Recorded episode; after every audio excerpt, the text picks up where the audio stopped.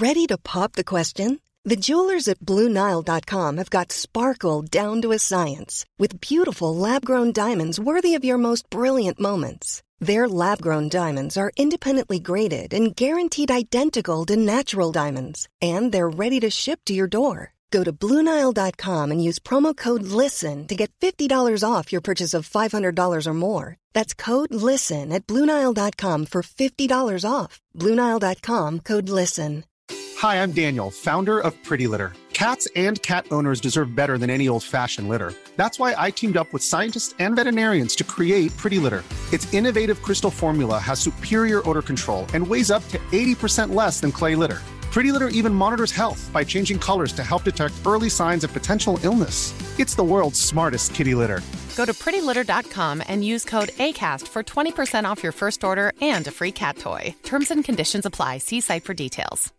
Imagine the softest sheets you've ever felt. Now imagine them getting even softer over time. That's what you'll feel with Bowl and Branch's organic cotton sheets. In a recent customer survey, 96% replied that Bowl and Branch sheets get softer with every wash. Start getting your best night's sleep in these sheets that get softer and softer for years to come. Try their sheets with a 30-night guarantee. Plus, get 15% off your first order at bowlandbranch.com. Code BUTTERY. Exclusions apply. See site for details.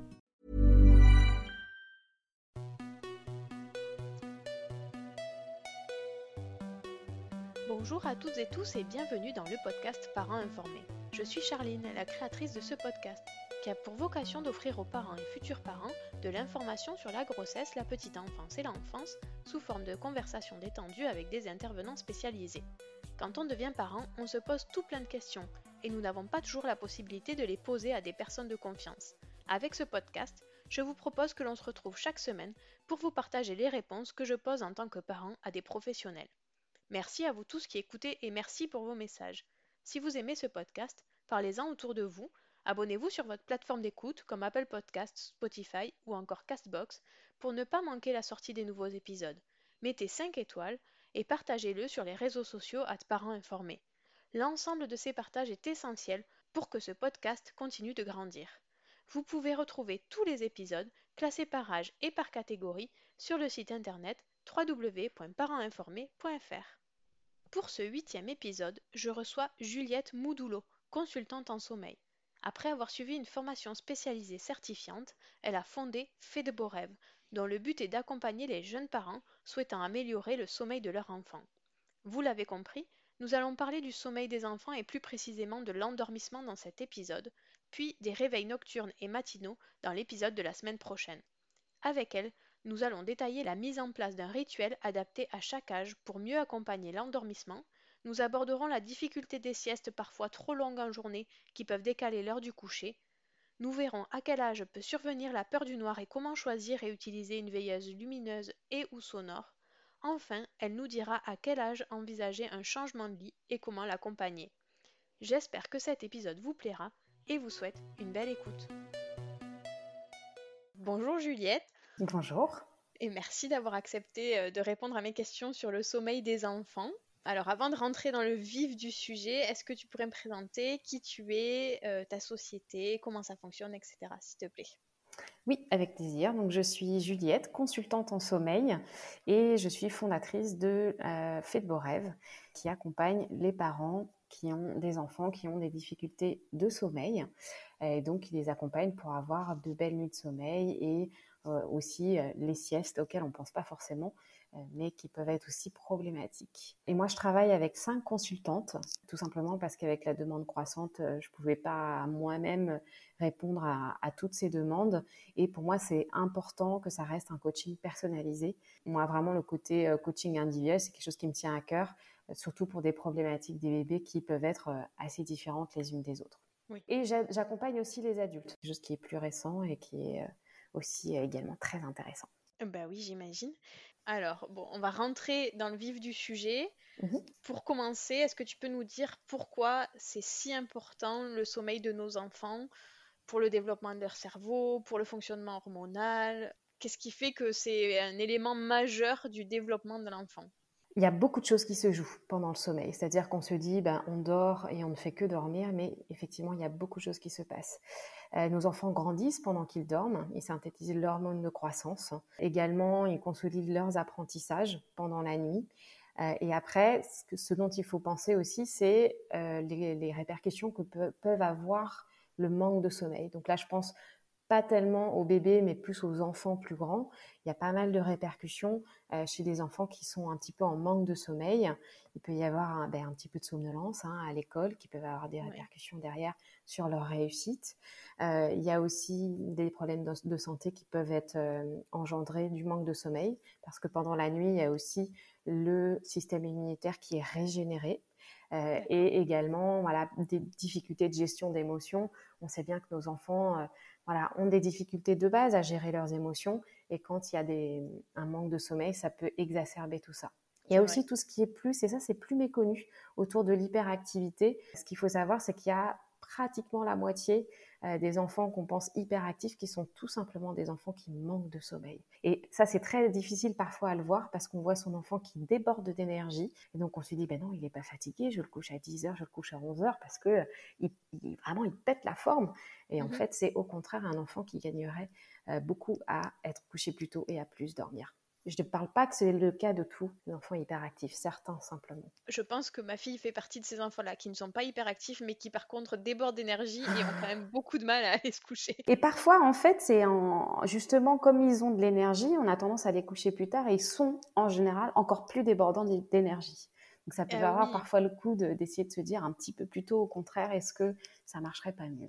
En moyenne, ils ont besoin de dormir combien de temps, nos enfants?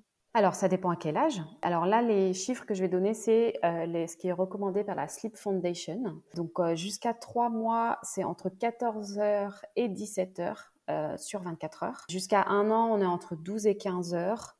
Jusqu'à 2 ans, on est entre 11 et 14 heures. Et puis après, voilà, ça se stabilise plus entre 10 et 13 heures pour les enfants qui grandissent. Globalement, qu'est-ce que ça veut dire? Ça veut dire que la nuit, on est à peu près aux alentours de 11 heures de sommeil ce sont des moyennes. Il y a des petits dormeurs, il y a des grands dormeurs, il y a des enfants qui dorment plus et d'autres qui dorment moins et qui sont quand même en forme. Donc, ce qui est mmh important, c'est surtout de voir si son enfant est en forme en journée. Voilà, les moyennes, ça, reste des moyennes, c'est pas forcément une règle.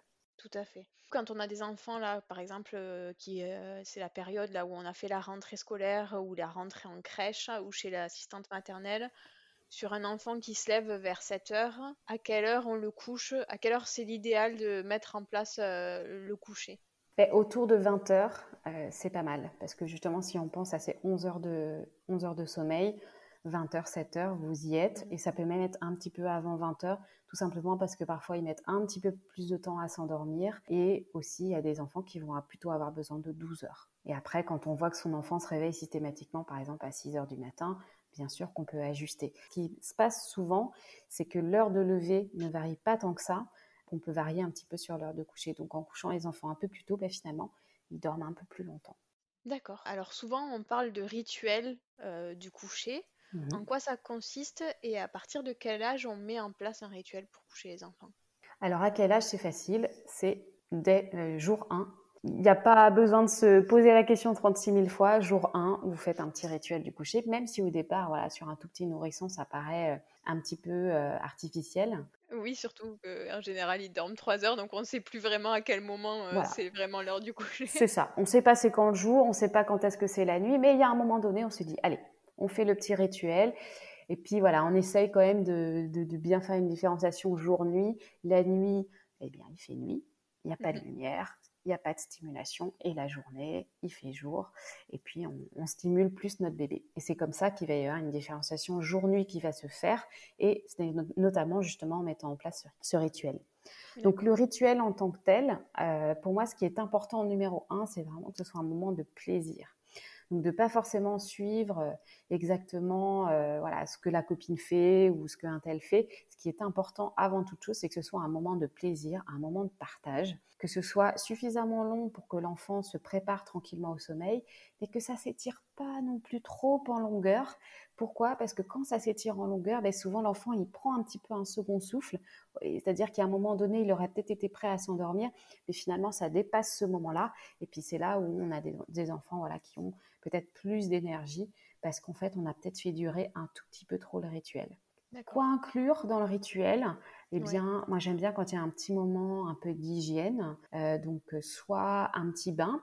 Là, faire attention quand on a un bébé qui a euh, une peau atopique, eh bien, à pas le donner tous les jours. Et ça peut être à la place du bain, ça peut être juste une petite toilette. On passe un petit peu un petit gant de toilette sur le visage, sur le siège, voilà. il peut y avoir un petit moment de massage aussi pour ceux qui ont appris à masser leur, leur, bébé ou leurs enfants. Et honnêtement, ça peut se faire même de manière assez intuitive, plus sous forme de caresse, en appliquant euh, une huile, euh, voilà, tout ce qu'il y a de plus neutre, c'est ce qu'il y a de mieux. Euh, et puis, dans le rituel, ce qui est sympa, c'est d'inclure aussi un moment de partage autour de soit une, petite chanson, ça peut être un petit livre qu'on lit ensemble. Et là-dessus, d'éviter tous les livres là qui font des, des, des, lumières ou des choses comme ça, de rester plutôt sobre. Alors à la rigueur, ceux qui ont des petites musiques là qui sont assez sympathiques, pourquoi pas quand c'est des petites musiques douces, des petits sons doux, mais de plutôt rester très très sobre. Plutôt calme du coup le rituel du soir fait pas un jeu qui où on s'énerve ou, des choses comme ça. Exactement. Et de pas, c'est vrai que, je veux dire, le marché du sommeil est un, est un gros marché et les entreprises ont compris et essayent de vous vendre des tas de produits, euh, soi-disant miracles pour le sommeil.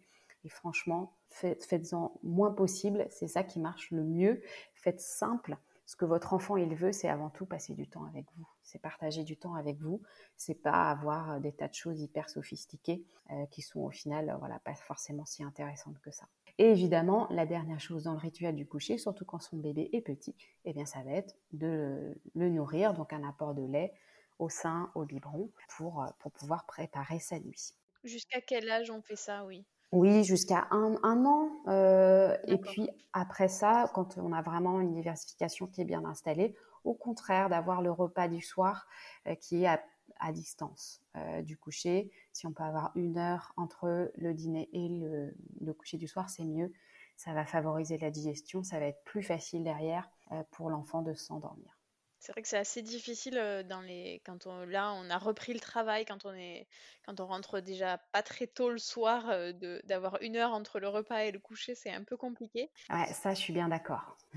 si je pouvais réduire le, temps de travail et si je pouvais faire en sorte que qu'on qu'on puisse partir de son travail à 5 heures sans que il y ait votre boss qui fasse les gros yeux, croyez-moi je ouais, je ferais je ferais ça. Et donc le but aussi, là, voilà, moi quand je parle de l'heure de coucher, je veux dire, c'est important aussi que ce soit pas le gros stress, parce que si vous rentrez chez vous en disant, oh, il faut absolument que je couche mon photo, alors du coup, hop, hop, hop, euh, je fais ça vite fait et, c'est hyper stressant, et du coup, la personne va passer une bonne nuit, c'est sûr. Donc c'est plutôt d'essayer de s'organiser. Et pour s'organiser, le mieux, c'est de, de prendre le temps de réflexion. Et ça, c'est quelque chose qu'on ne fait pas forcément de se dire à un moment donné, bon voilà, le soir il se passe ça, on a telle contrainte, comment est-ce qu'on peut faire pour que ça se passe bien? Je pense par exemple au repas, c'est vrai que parfois on les prépare le soir, euh, mhm. Et ça peut être bien que ce soit fait à l'avance, le dimanche. Euh, voilà, vous connaissez peut-être le principe du batch cooking. Oui. Je, je, prépare mes repas un petit peu à l'avance et comme ça, je réchauffe euh, le soir au lieu de devoir cuisiner. Et là, on gagne déjà un petit peu de temps parler de la longueur du rituel. Qu'est-ce que c'est la bonne, le bon timing pour pas justement louper ce moment-là? On parle de quoi? On parle de 10-20 minutes? On parle de plus, de moins? Plutôt 20-30 minutes. Euh, c'est ce, ce que je recommande. Après, euh, voilà, si c'est un petit peu plus ou si c'est un petit peu moins parce que son enfant est super fatigué et qu'on se dit non mais là il faut que je le couche un petit peu plus rapidement. Voilà, bien sûr, vous suivez, euh, vous suivez la fatigue de votre enfant. Alors j'ai une question un peu particulière sur l'endormissement des enfants dans leur lit ou pas dans leur lit. Je parle pas des petits bébés, mais plutôt des enfants vers un an, un an et demi, en général qui est un âge où ils commencent à s'endormir dans leur lit à peu près tranquillement. Et en particulier, la question par rapport aux enfants qui dorment sur des lits, des lits au mmh sol. Oui. Comment on fait pour qu'ils s'endorment dans leur lit et pas alors? Sur le tapis de, de jeu, euh, sur euh, le carrelage tout froid à côté. Comment on, arrive à instaurer le fait qu'on dort dans son lit et pas au milieu de sa chambre là où on veut Ou peut-être que en fait c'est pas grave, je sais pas. Alors moi je partirais plutôt du principe que c'est pas grave, de plutôt faire confiance à l'enfant, c'est-à-dire que si on est sur une philosophie de lit au sol, c'est que on laisse justement cette liberté à l'enfant. Mais par contre, ce serait de lui expliquer tout simplement et de pas se dire bah, c'est évident qu'on dort dans son lit, mais de vraiment prendre le temps de lui présenter son lit, de lui expliquer euh, voilà, pourquoi c'est super bien de dormir dans son lit et aussi que son lit soit quelque chose qui lui plaise. Euh, donc moi, ce que j'aime bien proposer, c'est par exemple qu'il ait eu un choix à un moment donné. Est-ce que c'est le choix de, de la housse de couette? Est-ce que c'est le choix euh, de son lit carrément? Ou un choix qui fait que ben, son lit, il va l'aimer et il va vraiment, ça va être le sien et d'avoir un moment vraiment de, préparation autour, de, autour du sommeil et de lui expliquer tout simplement que c'est là qu'on dort. Mais à mon sens, quand on a une, philosophie de lit au sol, c'est mhm. qu'on accepte que son enfant sorte de son lit, puisque c'est vraiment la philosophie autour de soi. lit au sol, Exactement. Ça veut dire aussi qu'on accepte que son enfant rejoigne euh, la chambre, le lit parental. Ça fait aussi partie de la philosophie euh, de se dire finalement on laisse euh, cette liberté-là à l'enfant. Ok. Parce qu'effectivement, un enfant qui est dans un lit à barreaux, du coup, lui, la question se pose moins puisqu'il peut pas en sortir tout seul. Exactement. Ça veut pas dire qu'il faut pas l'accompagner pour apprendre à s'endormir dans son lit, mais ce choix se pose. Enfin, la question de ressortir du lit ne se pose pas. Exactement. Comment on accompagne un enfant qui serait dans un lit à barreaux pour mhm. s'endormir tout seul Comment on fait pour qu'à un moment donné, il arrive à s'endormir tout seul? Alors, ça va dépendre de plein de choses. Ça va dépendre déjà ben, de comment, au départ, s'endort cet enfant-là. Mhm. Euh, et ça va dépendre aussi de son rythme en journée, ça va dépendre de, euh, de son rythme aussi, de son alimentation. Enfin, il y a plein de choses en tout cas qui vont l'aider, qui vont le mettre dans les meilleures conditions possibles pour pouvoir s'endormir dans son lit.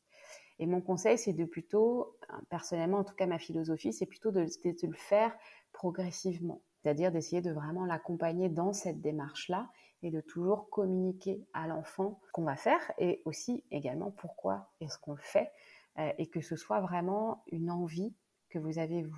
Ce que je veux dire par là, c'est que parfois, moi, j'ai des mamans au téléphone euh, qui me disent voilà, euh, moi, je suis, j'ai mon bébé en cododo avec moi. Donc, soit cododo dans le lit, ça peut être fait de manière sécuritaire. Hein. Mmh là-dessus, il suffit de regarder sur Internet, hein, c'est facilement expliqué, donc sans oreiller, sans couette, etc. Ou alors dans un petit lit cododo à côté du lit parental. Mais voilà, elle entend que euh, qu'il faut pas faire comme ci ou comme ça, etc. Moi, ma philosophie, c'est vraiment de se dire, tant qu'il y a un équilibre familial, il n'y a pas de raison de vouloir changer nécessairement les choses. Ce qu'il faut, c'est au départ vous écouter. Si effectivement, à un moment donné, je veux dire, moi j'ai des mamans qui reprennent le travail, hein, tout simplement, et qui disent, ben, là où avant, quand j'étais en congé maternité ou congé parental, effectivement, le fait d'avoir des nuits hachées, ça allait tout à fait bien. Mais là, le fait de devoir retourner travailler, chose qu'elles ont envie de faire, hein, souvent. Mmh moi, je suis assez pour euh, que les femmes travaillent, hein, quand même. Mais en tout cas, si on l'a choisi, euh, oui. C'est ça, si on l'a choisi. Après, celles qui l'ont pas choisi, c'est effectivement différent. Mais pour celles qui l'ont choisi, ça veut dire que des nuits hachées, ben, c'est plus compliqué derrière à gérer. Et donc, c'est quand on est dans cette vision-là de se dire, voilà, j'aimerais bien aussi apporter à mon enfant des nuits euh, un petit peu plus euh, continues et un petit peu plus sereines, que, voilà, on accompagne pour regagner son lit. Et il faut que ce soit vraiment une décision prise de, euh, enfin que la, que la maman ait envie.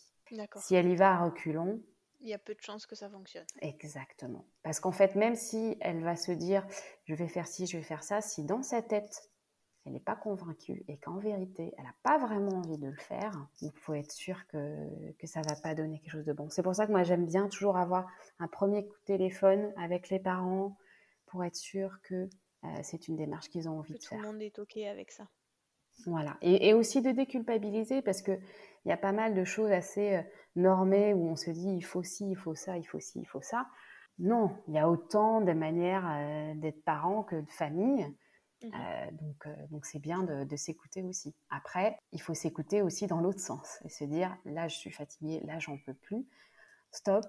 J'ai besoin de, retrouver aussi un, un sommeil pour être aussi une meilleure maman parce que je vais pas être complètement à bout la journée et du coup ne plus avoir, avoir une patience égale à zéro parce qu'on est trop fatigué. Et ça, c'est important aussi. Le bien-être de l'enfant est important. Le bien-être de la maman et du papa sont importants aussi. Oui, on a le droit aussi à un moment donné de se dire, ben là, moi, j'ai plus envie de dormir avec lui. Et donc, euh, on va trouver une solution qui convienne à tout le monde.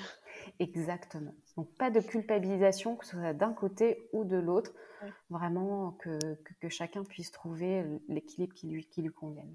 Par rapport à l'endormissement, euh, mmh on entend souvent, à partir d'un certain âge, les parents dire euh, Mon enfant, il a trop dormi à la crèche ou à l'école, et du coup, le soir, j'arrive pas à l'endormir.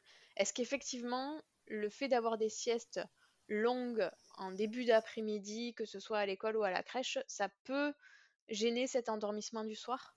Oui, Parce que souvent, les professionnels nous répondent Mais non, mais nous, notre philosophie, c'est on réveille pas les bébés. Ça, complètement. Hein, ça, ça, a un impact. Alors, en général, c'est moins le cas à l'école, hein, quand même.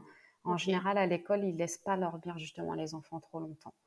Euh, c'est plus effectivement à la crèche. Euh, donc moi, ce que j'aime bien conseiller à mes, à mes mamans, parce qu'effectivement, on me retourne ça souvent, hein, que qu'on ne réveille pas un enfant, etc. Mmh euh, ce que je propose souvent, c'est du coup de pas forcément mettre les gros dormeurs tous ensemble dans un petit coin où du coup ils ne se réveillent pas les uns les autres, mais de plutôt brasser un petit peu plus. Et c'est vrai que si son enfant qui, qui, a tendance à faire deux heures, trois heures de sieste et que ça impacte le coucher le soir, parce qu'il y a mmh des enfants qui, qui, vont dormir trois heures et qui vont très bien s'endormir le soir. Ben, il n'y a pas besoin de changer quoi que ce soit. Voilà. Mais quand ça pose un problème, euh, de plutôt les mettre à côté des petits dormeurs. Comme ça, bon, ben, personne ne réveille personne. Euh, mais naturellement, ils vont être moins enclins à enchaîner un deuxième cycle.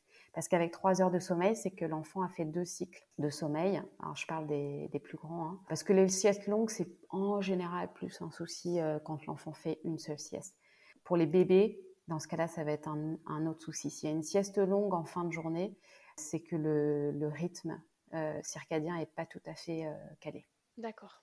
Alors, pareil, il y a des enfants qui demandent à avoir une lumière allumée. Mhm. Euh, il y en a qui n'en ont pas besoin, mais pour ceux qui la demandent, est-ce que ça a vraiment un intérêt ou est-ce que ça peut altérer le sommeil? Est-ce qu'à un moment donné, il faut l'éteindre ou est-ce qu'une veilleuse dans la chambre toute la nuit, c'est, ça peut être positif? Alors globalement, la veilleuse, pour moi, c'est plutôt non, euh, surtout pour les bébés, parce que bien souvent, on projette un petit peu une peur que nous, adultes, on peut avoir, mais les bébés n'ont pas peur du noir. et on est fait pour dormir la nuit. clairement, si on dort la nuit, c'est parce qu'il fait nuit. Et si on n'avait pas l'électricité, eh bien, il ferait nuit noire. Là, on a l'éclairage électrique, donc voilà, on ne sait plus vraiment ce que c'est qu'une que, nuit noire, ou en tout cas quand on habite en ville. Mmh Mais euh, voilà, donc on est fait pour dormir la nuit, ça c'est clair. Après, un peu plus tard, un enfant peut effectivement verbaliser une certaine peur du noir. Et là, bien souvent, ce sont des enfants euh, eh bien, qui vont euh, pouvoir sortir de leur lit, donc qui vont être dans un lit au sol ou un lit junior, et qui vont typiquement avoir envie d'aller faire pipi, ou voilà, souvent c'est la raison. Et dans ce cas-là, effectivement, il va avoir besoin de voir quelque chose, et puis ça peut le rassurer qu'il y ait une petite veilleuse, euh, et ça peut être aussi notamment quand il y a l'arrivée des cauchemars, etc. Mon conseil, si vraiment il y a besoin d'une veilleuse, c'est déjà de pas que ce soit pas une projection au départ, c'est-à-dire, euh, c'est pas parce qu'un enfant se réveille la nuit en pleurant que tout de suite, ah ben c'est parce qu'il a peur du noir. Non, ça peut être parce que il s'est passé quelque chose, euh, il a appris beaucoup de choses à l'école, à la crèche, euh, qu'il y a beaucoup de choses qui se sont passées dans sa journée et que la nuit, voilà, il se réveille un petit peu plus. Donc la première chose, c'est de ne pas projeter. Et quand vraiment on se rend compte qu'il y a une peur du noir, si vraiment c'est, ça, ça paraît euh, indispensable, et eh ben de plutôt préférer un coloris orangé rouge. Je sais qu'en général, quand je dis ça, ça étonne. Euh, on se dit, bah une veilleuse, c'est bleu normalement. Alors que la couleur bleue, c'est justement celle qu'il faut éviter, euh, puisque c'est la couleur euh, voilà, qu'il faut éviter. Quand on parle des écrans, de la lumière bleue des écrans, c'est la même chose. Hein. C'est bien de la couleur dont il s'agit. et ça, ce que ça fait le bleu, c'est que ça envoie un message à notre cerveau que c'est le jour tout simplement. Ah, donc, pas de euh, lumière bleue. Pas de lumière bleue. Donc voilà, donc plutôt orange et rouge. Et sinon, que, l'enfant puisse allumer en fait une petite lampe torche plutôt que de laisser quelque chose allumé toute la nuit. D'accord. Et à quel âge la peur du noir commence à arriver? Alors potentiellement, ça peut être autour de voilà, 18 mois, 2 ans, qu'il peut y avoir cette, cette, cette peur-là et de plutôt la laisser s'exprimer. D'accord, ok. Alors en parlant des veilleuses, il y a aussi des veilleuses avec musique qui mmh existent, mmh qui font du, de la musique ou des bruits blancs et qui se déclenchent quand les enfants bougent. Est-ce que ça, ça peut être efficace? Pour les aider à se rendormir tout seuls, par exemple, ou au contraire, il y a un risque qu'à un moment donné, ça les réveille parce qu'ils ont juste bougé parce que c'est la nuit, mais qu'ils n'étaient pas réveillés et que du coup, ça va les réveiller. Alors, la musique, euh, mon conseil, c'est de plutôt euh, pas, pas en utiliser, en tout cas pour l'endormissement. Évidemment, pendant son petit rituel du coucher, c'est très bien. La musique classique, notamment, c'est ça vraiment, ça, ça fait du bien aux enfants, ça les calme. Mhm. Après, le bruit blanc, le bruit blanc en tant que tel, moi, j'ai rien contre. Euh, c'est pas forcément quelque chose que je vais proposer d'utiliser par défaut, euh, mais effectivement, il y a certains bébés que ça va apaiser, que ça va calmer. Après, par rapport à la question de bruit blanc qui se déclenche au mouvement euh, de l'enfant, je trouve qu'il y a un petit peu la crainte euh, de se dire est-ce que finalement c'est pas le bruit blanc qui s'est mis en route qui a réveillé son enfant? Donc, si bruit blanc il y a, moi, ce que je conseille plutôt, c'est de le laisser de manière continue, pas trop forte, euh, et donc après de voir si euh, vous avez envie qu'il y ait du bruit blanc pendant toute la nuit ou pas. Ou pas, ou de l'arrêter à un moment donné, une fois que l'enfant est endormi. Pourquoi pas Après, c'est vrai que c'est toujours bien quand les conditions de l'endormissement le soir sont les mêmes que les conditions du rendormissement la nuit. Toujours se souvenir que votre enfant, les enfants, se réveillent toutes les nuits. C'est normal. Le réveil nocturne, il est normal. D'accord. Euh, j'ai une dernière question euh, sur euh, la partie endormissement et, sommeil. c'est à quel âge on passe d'un petit lit entre qui font 60 par 120 à un lit de grand?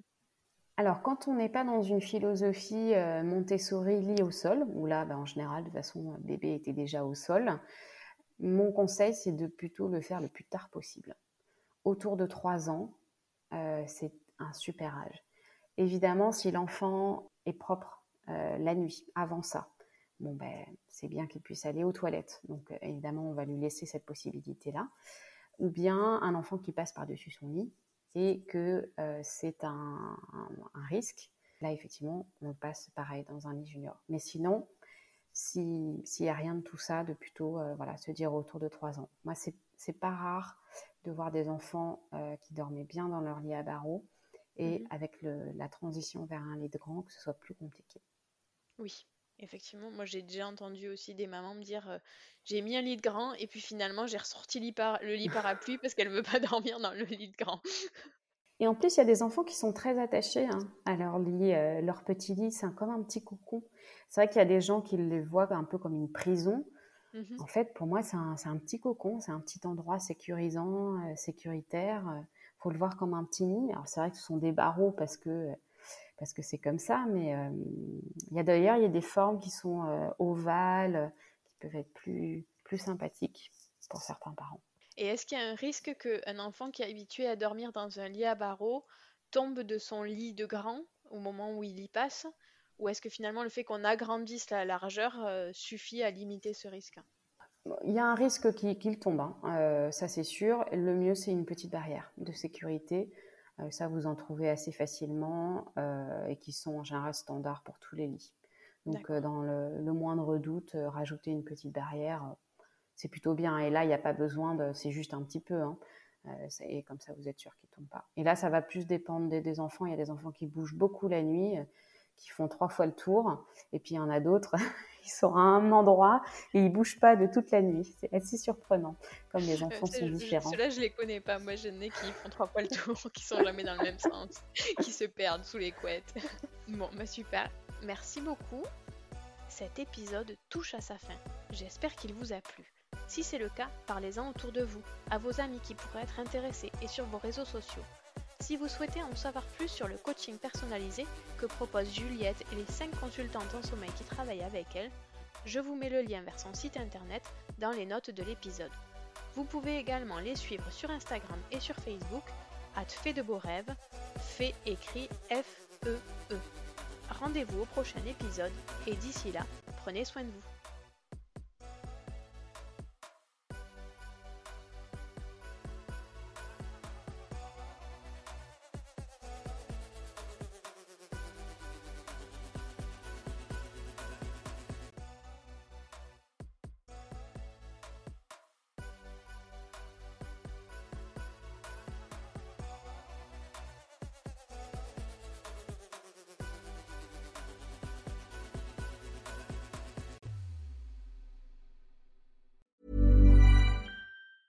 Even when we're on a budget, we still deserve nice things. Quince is a place to scoop up stunning high-end goods for 50 to 80% less than similar brands. They have buttery soft cashmere sweaters starting at $50, luxurious Italian leather bags, and so much more. Plus, Quince only works with factories that use safe, ethical, and responsible manufacturing. Get the high-end goods you'll love without the high price tag with Quince. Go to quince.com/style for free shipping and 365 day returns.